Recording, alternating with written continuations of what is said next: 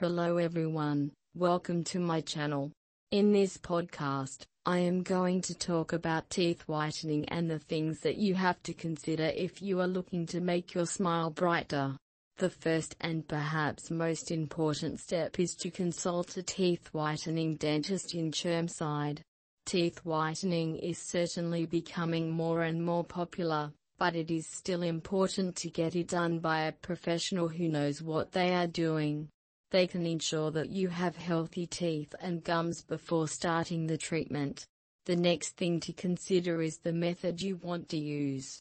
There are several popular methods available for teeth whitening in Chermside, such as laser whitening, bleaching, and at-home kits. Each method has its own pros and cons, so it is important to research before you use it. I hope this podcast was helpful and if you have any further questions, please leave them at www.justdentalcare.com.au.